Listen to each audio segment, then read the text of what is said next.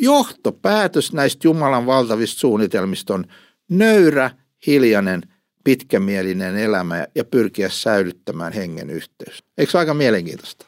Jos mä oon ihan rehellinen, niin musta tuntuu, että mä en ainakaan itse aina ole nöyrä, lempeä ja kärsivällinen.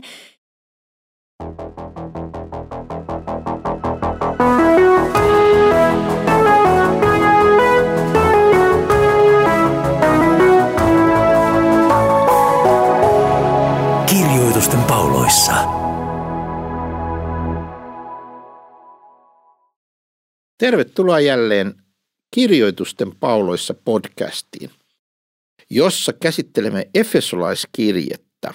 Minun nimeni on Leif Nummela ja täällä studiossa on taas mukana myös Virpi Kurvinen. No niin, me sitten jatkamme tällä kertaa Efesoskirjan neljännestä luvusta. Olemme tulleet neljännen luvun alkuun ja jos siitä Virpi luet ensimmäisestä peräti 16 jakeeseen asti, niin se on meidän tämän kerran teksti, josta keskustelemme. Minä, joka olen Herran vuoksi vankina, kehotan teitä siis elämään saamane kutsun arvoisesti, aina nöyrinä, lempeinä ja kärsivällisinä. Auttakoon rakkaus teitä tulemaan toimeen keskenänne. Pyrkikää rauhan sitein säilyttämään hengen luoma ykseys. On vain yksi ruumis ja yksi henki, niin kuin myös se toivo, johon teidät on kutsuttu. On yksi. Yksi on Herra, yksi usko, yksi kaste. Yksi on Jumala, kaikkien isä. Hän hallitsee kaikkea, vaikuttaa kaikessa ja on kaikessa. Mutta kukin meistä on saanut oman armolahjansa, sen jonka Kristus on nähnyt hyväksi antaa. Kirjoituksissa sanotaankin, hän nousi korkeuteen vangit voittosaaliinaan, hän antoi lahjoja ihmisille.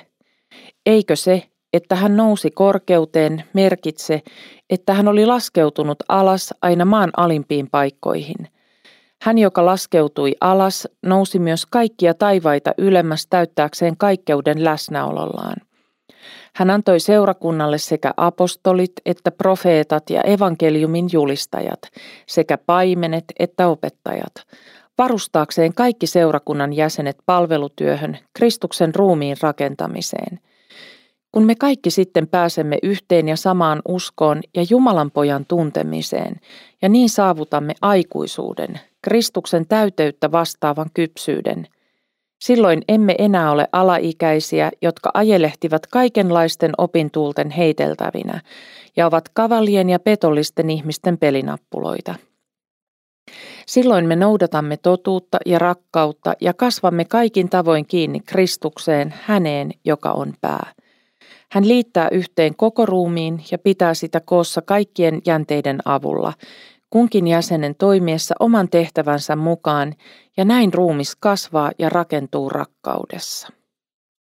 Mielenkiintoista asiaa ja sitä on tässä kappaleessa paljon, minkä luit. Ää, ensinnäkin tässä on mielenkiintoista se, että Paavalin kirjeissä on usein tämä sama rakenne, että ensin hän ää, kirjeen alkupuolella tässäkin kolmen luvun verran hän niin kuin maalaa sen meidän silmien eteen sen Jumalan suunnitelman, sen mitä Jumala on Kristuksessa tehnyt ja, ja, ja mitä Jumala tahtoo ja, ja, ja mit, mit, mitä sen perustan. Mm. Ja sitten hän sanoo jotain tämän tapasta, niin kuin tässäkin neljännen luvun aossa, niin kehoitan siis. Eli toi pieni sana niin siis, niin, niin se on niin kuin tämmöinen johtopäätöksen vetäminen, että nyt, on, nyt mä oon kertonut teille, mitä Jumala on tehnyt, niin nyt se tarkoittaa teidän elämään jotakin.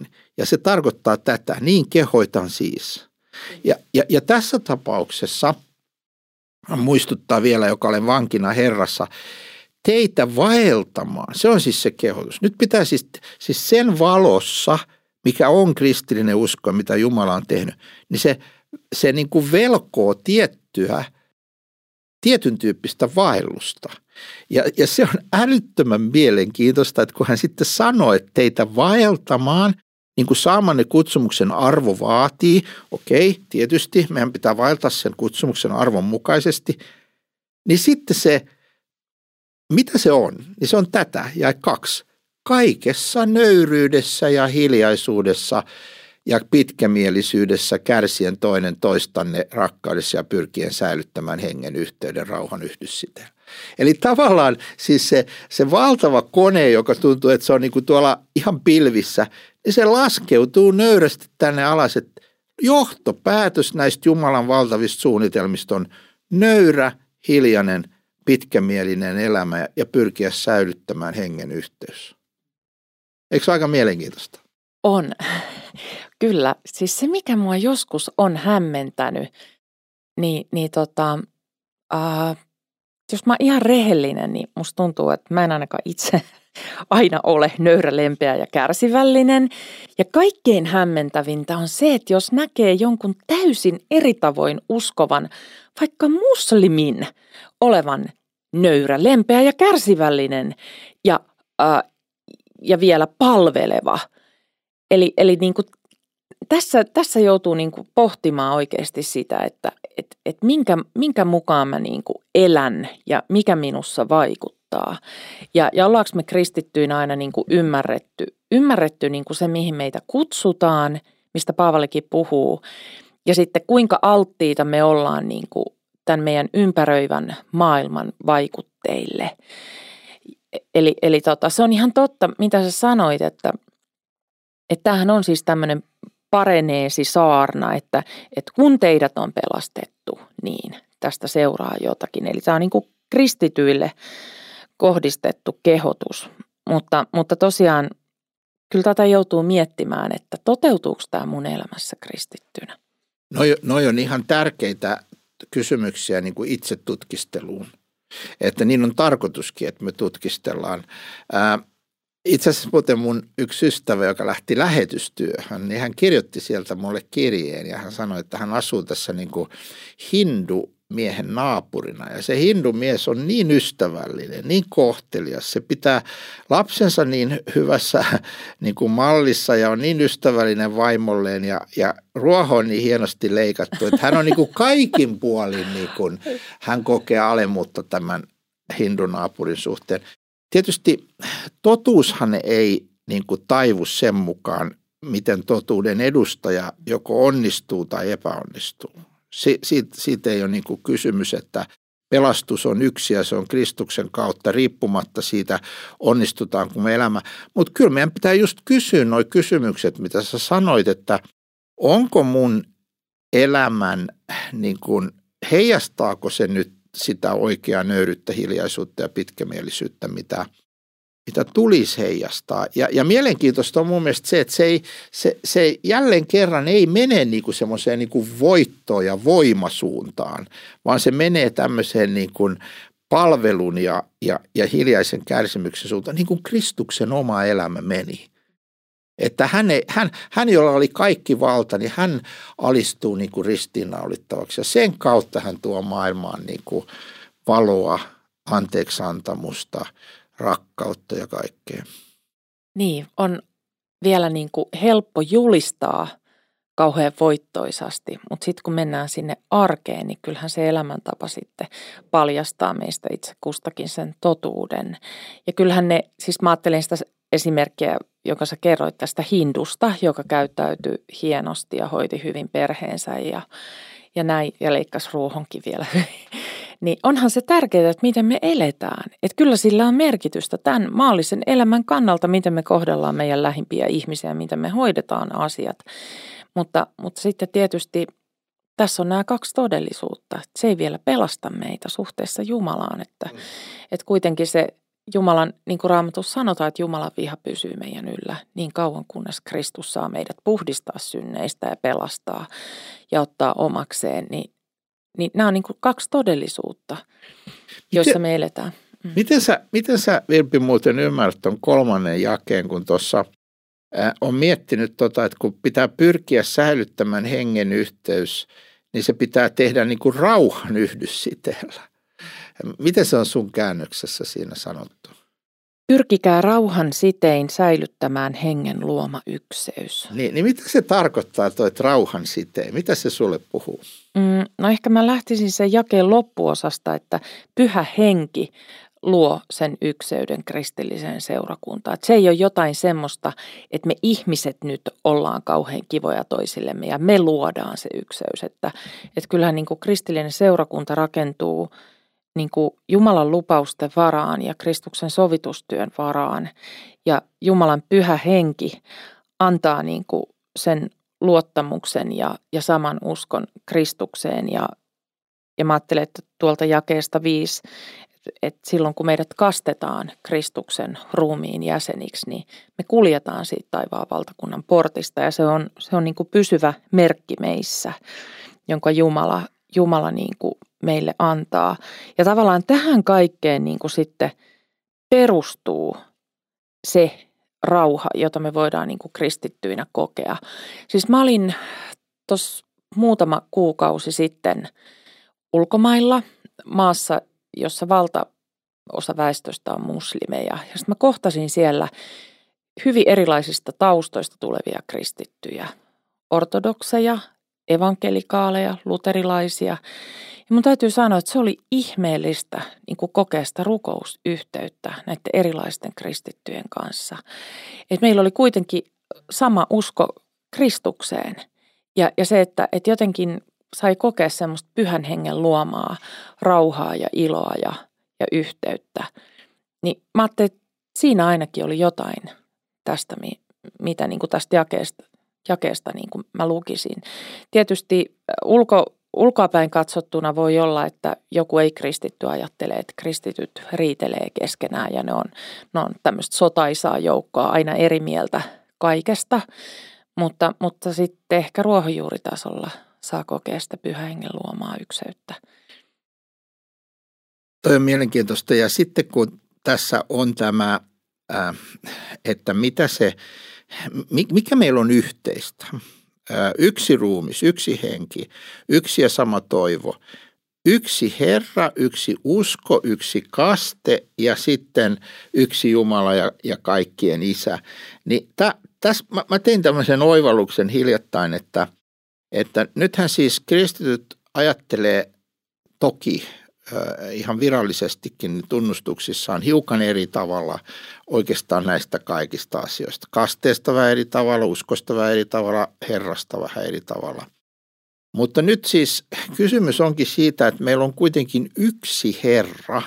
Ja jos et sä sitä niin kuin vääristä niin kuin tunnistamattomaksi tätä, että sä teet niin suuria kristologisia, niin kuin sanotaan, Kristusta koskevia niin kuin harha-tulkintoja, että sä päädyt niin kuin ihan uskomaan toiseen Kristukseen, niin se, että meillä ei kaikilla ole vielä eikä tule koskaan tässä ajassa olemaan täydellinen käsitys siitä, millainen tämä Herra on tietenkään, koska hän on niin suuri ja ihmeellinen, niin se ei estä meitä niin kuin uskomasta yhdessä yhteen Herraan, joka meidän edestä eli ja kuoli ja niin edespäin. Eli, eli se Herra on yksi ja meillä on tarpeeksi suuri yksimielisyys siitä, millainen hän on. Että hän on esimerkiksi yhdessä ja samassa persoonassa Jumala ja ihminen, kaksi luontoa.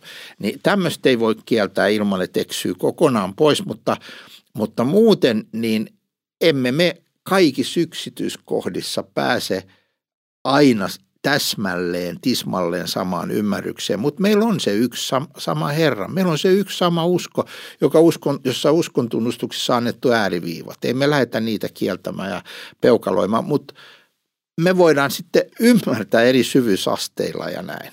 Mm. Kyllä. Joo, mä ajattelen hyvin samaan suuntaan. Mä arvostan itse luterilaista tunnustusta ja, ja, ja silloin kun on niin kuin sillä omalla lujalla pohjalla, niin siitä käsin on ihan turvallista sit lähestyä muulla tavoin niin kuin asioita painottavia kristittyjä. Ei tarvitse niin luopua siitä omasta perustastaan kuitenkaan, mutta voi niin kuin turvallisesti lähestyä muita ja, ja, ja näin.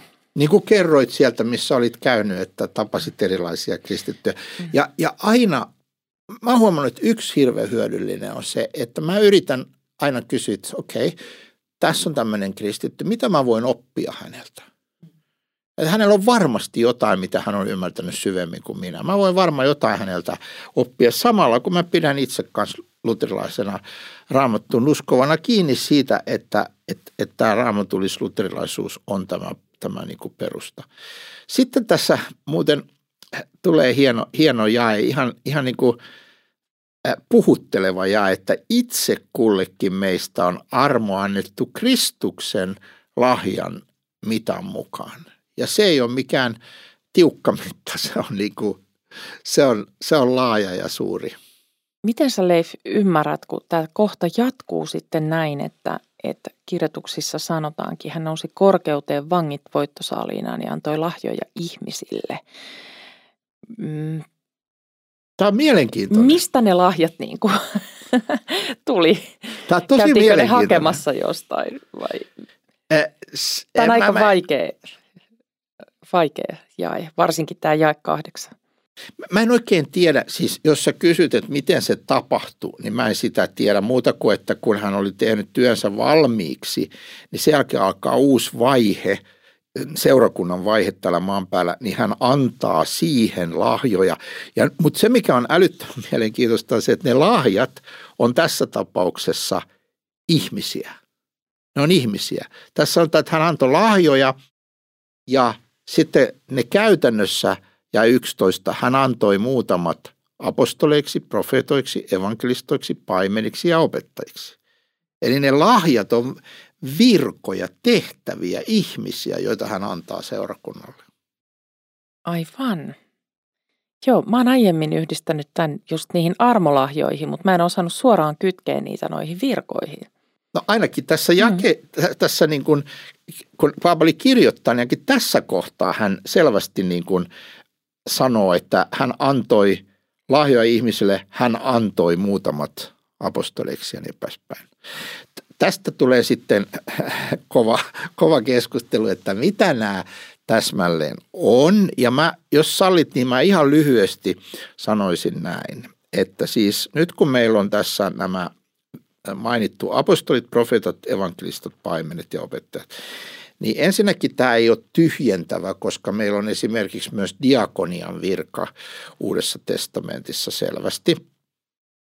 Mutta se, mitä tässä, kun näitä ajattelee, niin nämä kaksi ensimmäistä on sellaisia, joita ei ole käsketty Uudessa testamentissa pysyvästi asettaa seurakunnan virkoina. Eli meillä ei ole mitään käskyä tänä päivänä asettaa apostoleja tai asettaa profeettoja niin kuin virkana, vaan apostolit oli ainutlaatuinen joukko. Ne on niin ainutlaatuinen ne 12 apostolia, että ne mainitaan vielä ilmestyskirjassa, että siellä on 12 porttia, jossa on 12 apostolin nimet siellä Uudessa Jerusalemissa – Eli ne on aivan ainutlaatuisia ja, ja ne oli sen takia, että niiden piti olla sellaisia, jotka on nähnyt Kristuksen, sellaisia, jotka on, ää, pystyy tekemään yliluonnollisia ihmeitä ja sellaisia, joilla on valtuutus kirjoittaa uutta testamenttia.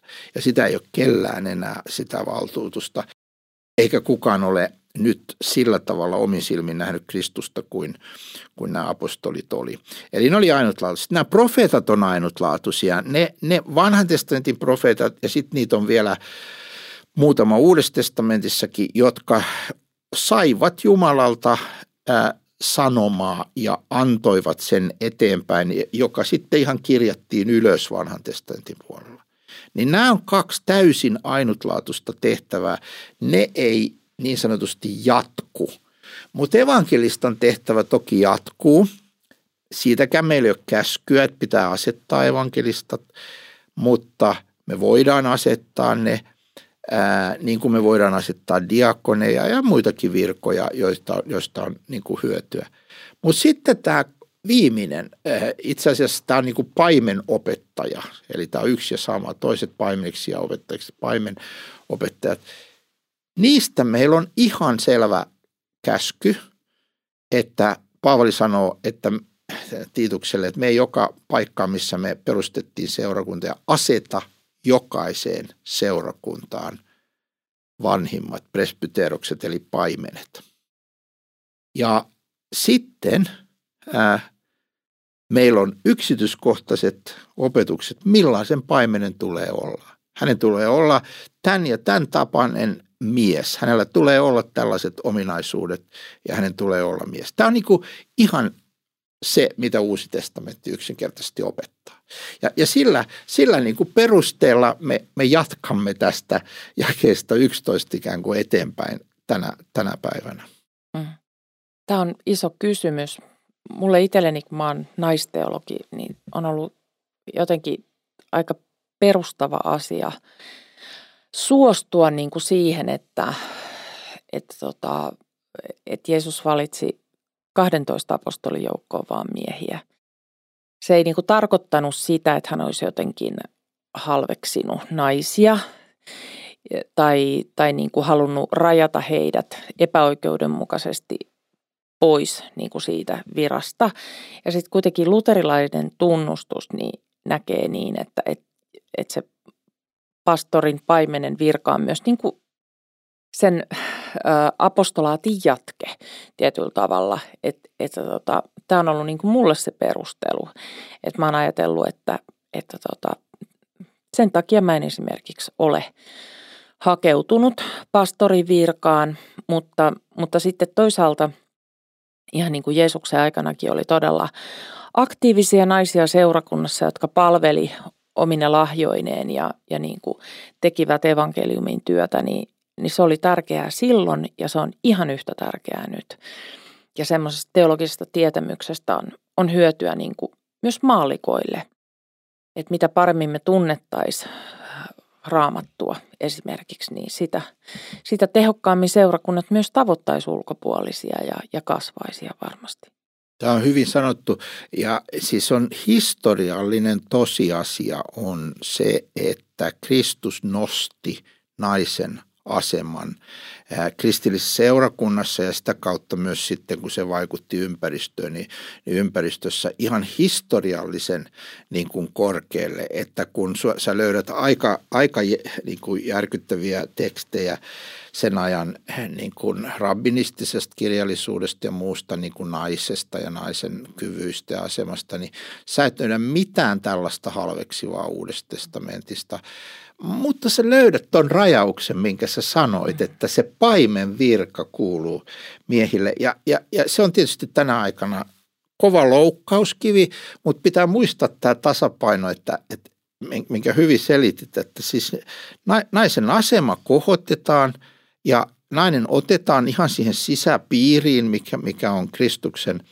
ää, niin kuin toiminnassa, he, he on mukana siellä, he palvelee, he kulkee mukana ja ovat ihan siinä Kristuksen sisäpiirissä. Mutta sitten kun valitaan apostolit, ne on kaikki miehiä ja sitten kun valitaan seurakunt, paavalilaisiin seurakuntiin tuonne paimenet, niin ne on kaikki miehiä.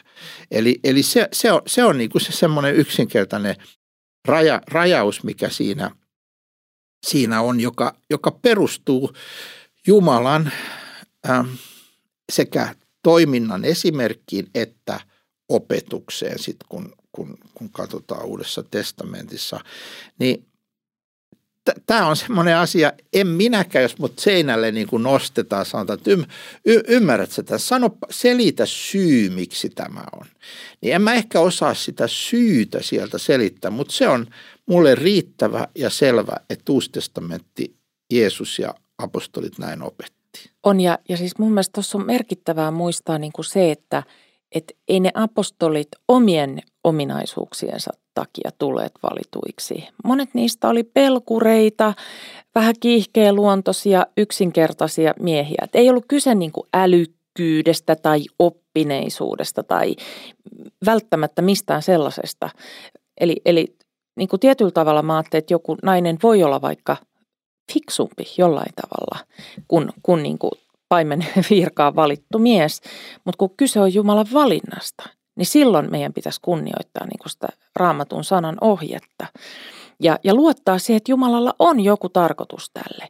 Ja sitten esimerkiksi nämä yhteiskunnalliset esimerkit, että, että Jeesuksen aikana nainen ei saanut todistaa oikeudessa – mutta nainenpa sai todistaa sen, että Kristus oli ylösnoussut. Ensimmäisenä. Niin, niin voitko sä antaa niin kuin tavallaan suurempaa tehtävää, että, että Jeesuksen elämästä ja, ja näistä tosiasioista käsin me voidaan lukea just sen, mitä sä sanoit, että Jeesus korotti naisen arvoonsa. Että jos juutalainen mies ei voinut edes tervehtiä vaimoaan, kun näki hänet kaivolla kotikaupungissa, niin, niin Jeesus keskusteli henkilökohtaisesti halveksitun samarialaisen naisen kanssa ja, ja niin kuin sillä tavalla omalla toiminnalla ja elämällään osoitti kaikin tavoin, että nainen on Jumalan luoma ihan yhtä arvokas kuin mies. Eli, ja, eli minkäänlaista alentavaa, ää, ää, niin kuin syrjivää, minkälaista niin kuin tämmöistä väärin asennoituvaa asennetta ei voi Uudella testamentilla perustella suhteessa niin kuin naisiin. Siellä, se ei ole niin kuin ainoatakaan niin kuin kohtaa, jolla voisi perustella sen, että naista voisi jotenkin niin kuin halveksia tai, tai, tai pitää niin kuin sanoa tyhmempänä tai jotakin kuin miestä. Siellä on tämmöinen tehtäväjako olemassa ja, ja sanotaan sekä perheestä että seurakunnasta, että niissä on miehellä tämmöinen johtamisen tehtävä, mutta ihan samalla tasolla mennään Kristuksen ja Jumalan edessä ja molempia tarvitaan ja molemmilla on niin kuin tehtävä. Se on ehkä kaikki, mitä me ehditään tällä kertaa tästä sanoa, mutta, mutta tota, sitten tämä jatkuu mielenkiintoisesti, että tehdäkseen pyhät täysin valmiiksi palveluksen työhön, Kristuksen ruumiin rakentamiseen. Kun viimeksi tätä tekstiä tästä jotain kirjoitin, niin tajusin yhtäkkiä, että tämähän on ihan tämmöinen niin kuin ohjelmajulistus Paavalilla, että mitä hän oikein, niin kuin, mihin hän pyrkii työssä.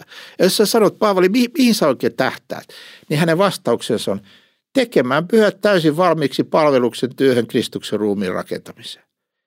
Kunnes me päästään kaikki yhteyteen uskossa ja Jumalan pojan tuntemusta täyteen miehuuteen, emme enää olisi alaikäisiä. Eli siis hänen tavoitteensa on sellainen joukko seurakuntalaisia – jotka eivät ole enää uskon suhteen heiteltävissä ja ajelehtimassa ja niin kuin lapsenomaisesti, vaan ovat täysi-ikäisen uskossa.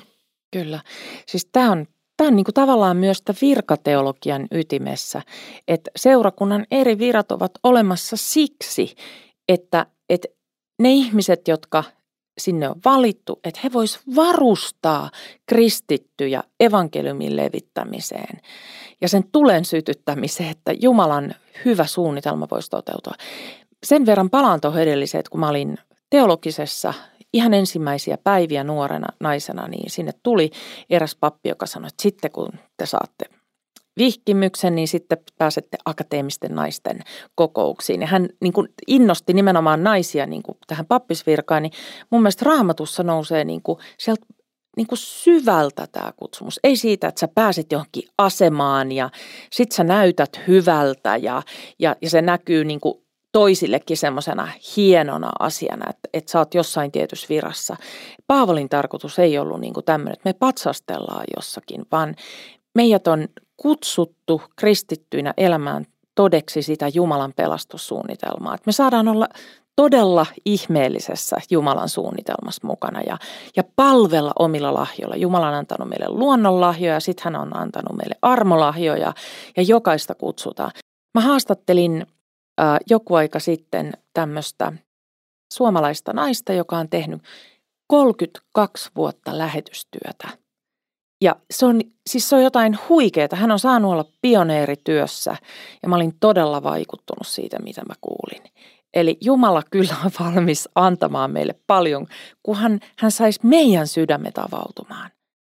Tämä on niin tärkeä juttu, mistä puhut ja yllättävää kyllä. Mulla oli muuten miehenä samantyyppinen analoginen kokemus. Eli se, että kun sain pappisvihkimyksen, niin se mitä jotenkin niin kuin – eri yhteyksissä korostettiin, tuntui musta niin kuin vieralta. Tarkoitan sitä, että siis korostettiin, että no nyt sä oot niin kuin paimen, sulla on pyhä virka ja näin. Ja ikään kuin se itsessään nyt olisi joku, joku niin kuin semmoinen tärkeä, mitä mä olen.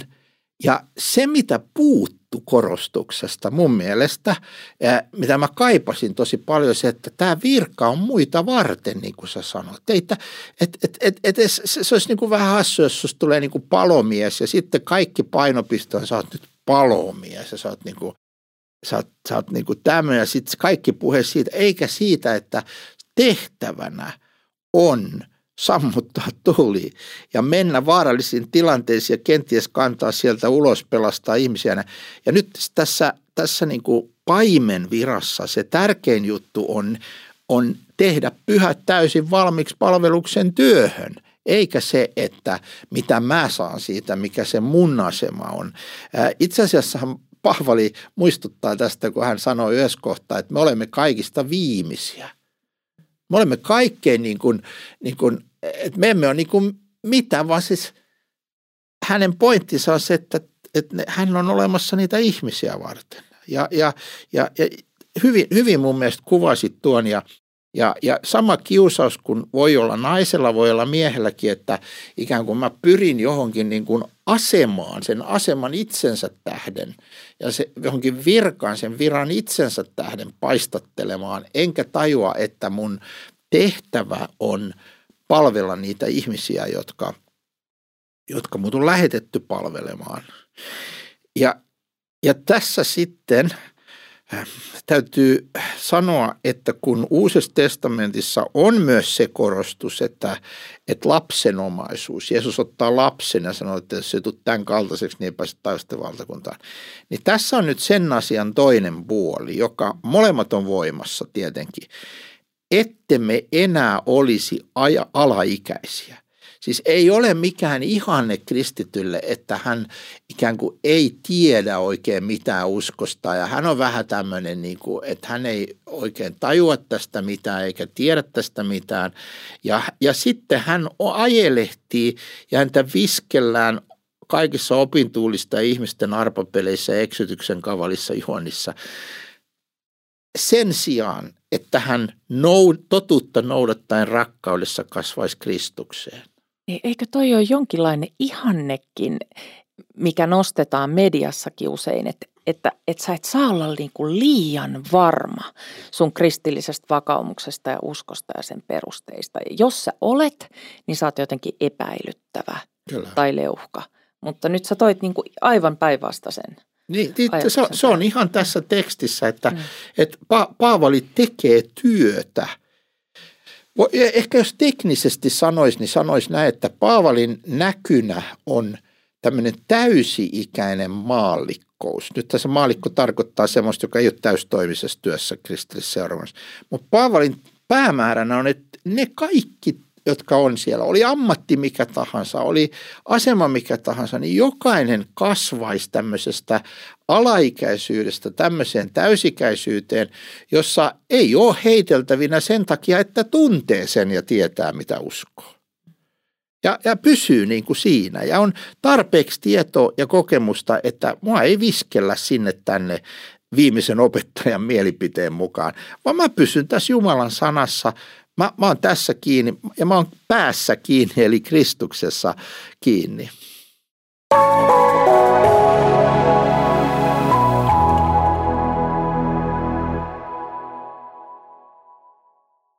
Siis tässä jakeessa 15 on, on niin kuin kuvattu tätä asiaa, josta sä puhut niin hienosti, että silloin me noudatamme totuutta ja rakkautta.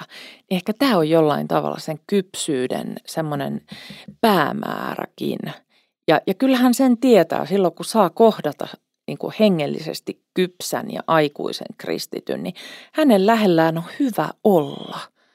Et vaikka me totta kai ollaan itsessämme monin tavoin vajavaisia, niin, niin kuitenkin on ihanaa niin kuin olla tämmöisten kristittyjen lähellä, jotka noudattaa sekä totuutta että rakkautta ja on niin kuin kasvanut Kristukseen kiinni. Niin siellä on yleensä helppo ja hyvä olla. Just, just näin, ja, ja ne ei aina ollenkaan ole teologeja tai täystoimisia kristittyjä. Ne voi olla jossain tuolla missä tahansa töissä ja kantaa hienosti vastuuta, mutta ne on ihmisinä kasvanut, juurtunut Jumalan sanaan ja Kristukseen. Ja toi viimeinen jae, mikä meillä on tällä kertaa, toi 16, niin sekin on aika hieno, että kun tässä sanotaan, että josta koko ruumis – yhteenliitettynä, koossa pysyen jokaisen jänteensä avulla, jokaisen jänteensä avulla. Kasvaa rakentuksen rakkaus sen voiman määrän mukaan, mitä kullakin osalla on. Niin kaksi kertaa sanotaan, että hei, jokainen ihminen on seurakunnassa tärkeä. Jokainen, jokainen ää, Kristuksen oma, niin hänellä on oma paikka, oma lahja, oma tehtävä. Tämä on minusta hienoa. On. Tässä on huikeita, huikeita näkökulmia ja toi Paavalin opetus niin kuin Kristuksen ruumiista, niin se, on, se toistuu raamatussa ja se on hieno kuva. Me jätämme teidät, hyvät kuulijat, tämän kuvan kanssa tällä kertaa ja toivotamme teille siunattua viikkoa ja nähdään sitten taas seuraavan kerran, jolloin me jatkamme tätä Hefesoskirjan neljännettä lukua eteenpäin. Kiitos teille ja siunattua elämää ja kaikkea, mitä tarvitset Kristuksessa.